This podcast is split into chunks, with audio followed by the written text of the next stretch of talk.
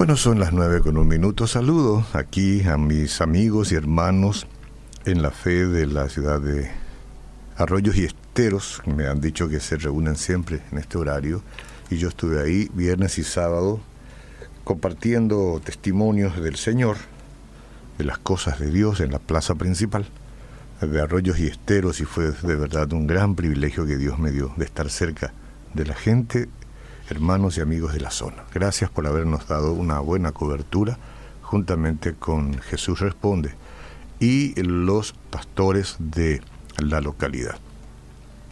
Feliz. Bueno, nuestro tiempo. Voy a darle a ustedes una lectura y para mí también de Mateo 25, 31, 46.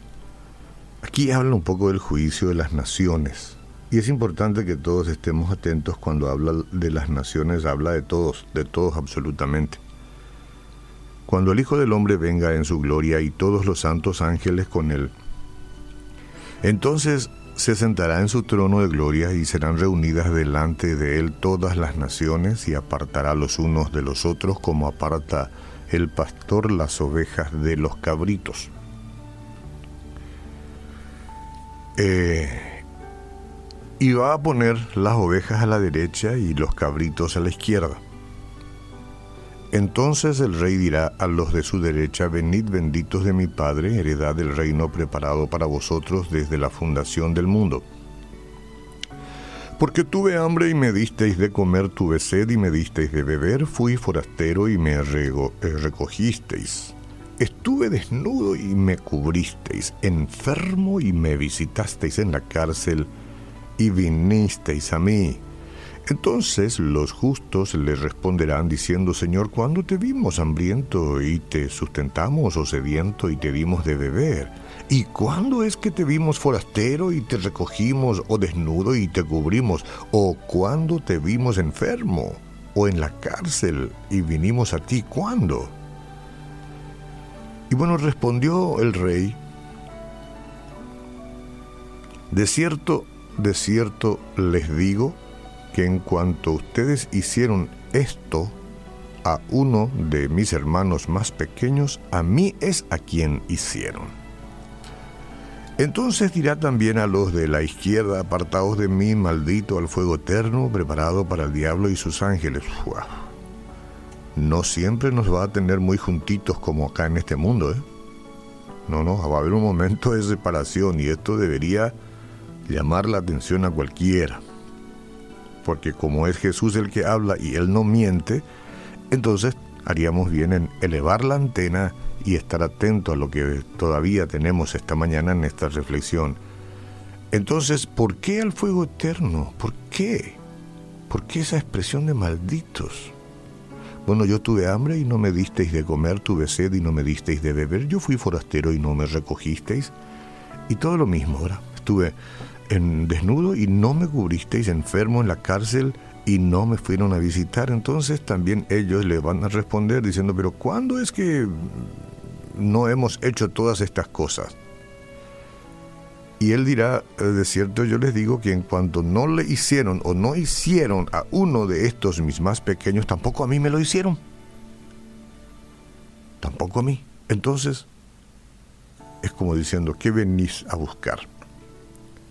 E irán estos al castigo eterno y los justos a la vida eterna. Probablemente esta sea una de las expresiones de los escritos de la Biblia que muchos quieren quitar. Eh, porque parece discriminatorio, ¿no? Y estoy seguro que en muchas partes del mundo ya no se puede hablar en estos términos. ¿Y la Biblia es la Biblia? Las Sagradas Escrituras hablan de la existencia después de la muerte. Las personas pasarán la eternidad en el cielo o en el infierno. Me cuesta decirlo, especialmente cuando menciono el infierno, porque así como el Señor Jesús quiere que todos sean salvos, yo tampoco no quiero que nadie vaya al infierno. Eh, no quiero. Pero Dios es Dios. Yo sé que hay muchas personas que consideran que esta verdad es incompatible con otras realidades en cuanto al Señor, aunque sus objeciones son comprensibles cuando la gente dice cosas, se comprende que la gente piense como piense, pero la Biblia habla y provee algunas respuestas cuando nosotros ponemos alguna clase de pretexto. ¿Cómo puede ser bueno un Dios si permite que algunas personas vayan al infierno? Esa pregunta me la hicieron muchas veces y vos también escuchaste muchas veces, quizás vos mismo le hiciste a otra persona. Dios es amor, dice 1 Juan 4:8. El que no ama no ha conocido a Dios porque Dios es amor y no quiere que nadie viva sin Él. El cual quiere, dice la Biblia en primera eh, Timoteo 2.4, el cual quiere que todos los hombres sean salvos y vengan al conocimiento de la verdad. Eso es lo que Dios quiere. De acuerdo a su plan, toda persona puede apartarse del pecado y recibir al Salvador, disfrutando de su presencia ahora mismo y por la eternidad. Algunas, sin embargo, rechazan a Jesucristo. Muchas son las personas que lo rechazan. Ah, y viven separadas de Él todos los días de su vida. No tan solo separadas, sino en algunos casos mofándose y demostrando abiertamente que ellos pueden hacer lo que mejor les antoja y que no les importa lo que es Jesús. Si no cambian esa trágica decisión, y no lo digo yo, la Biblia lo dice, su, separación del amor divino continuará por la eternidad. ¿Por qué creó Dios a ciertas personas sabiendo que nunca lo aceptarían? Es otra pregunta, pero para algunos esto parece poco amoroso. Sin embargo, Dios valora tanto nuestro libre albedrío que no obligará a nadie a ir al cielo en contra de su voluntad, señora, señor.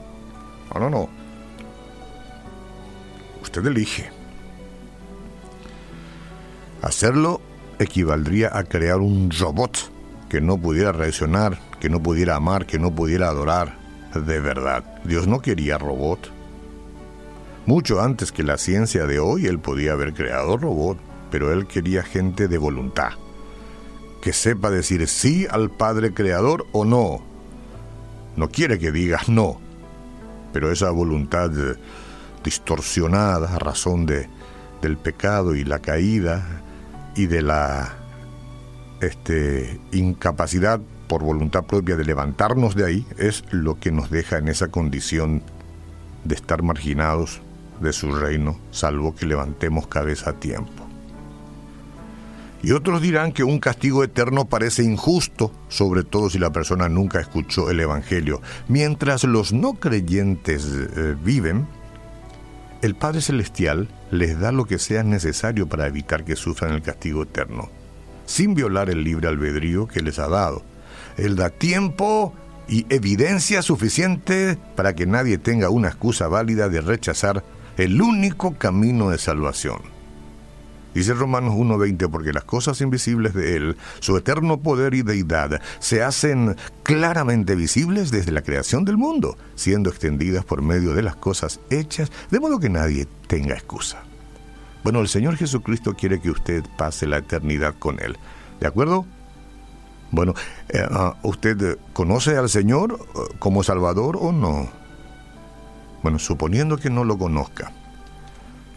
Aquí hay una llave con la que usted podrá abrir la sala de la salvación, por decir de alguna manera, en la que eh, Jesús está aguardando para escucharlo o para escucharla.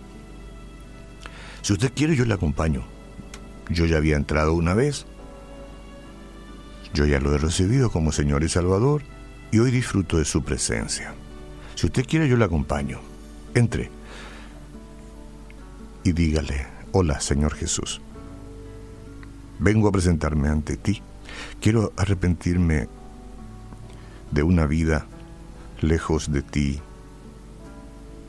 poco piadosa, vengo a arrepentirme de una vida con poco sentido. Soy pecador, soy pecadora, sí, y quiero una vida nueva. Perdóname, lávame con tu sangre que derramaste en la cruz y déjame sentir que estoy naciendo de nuevo para una vida contigo. Así lo creo. Amén.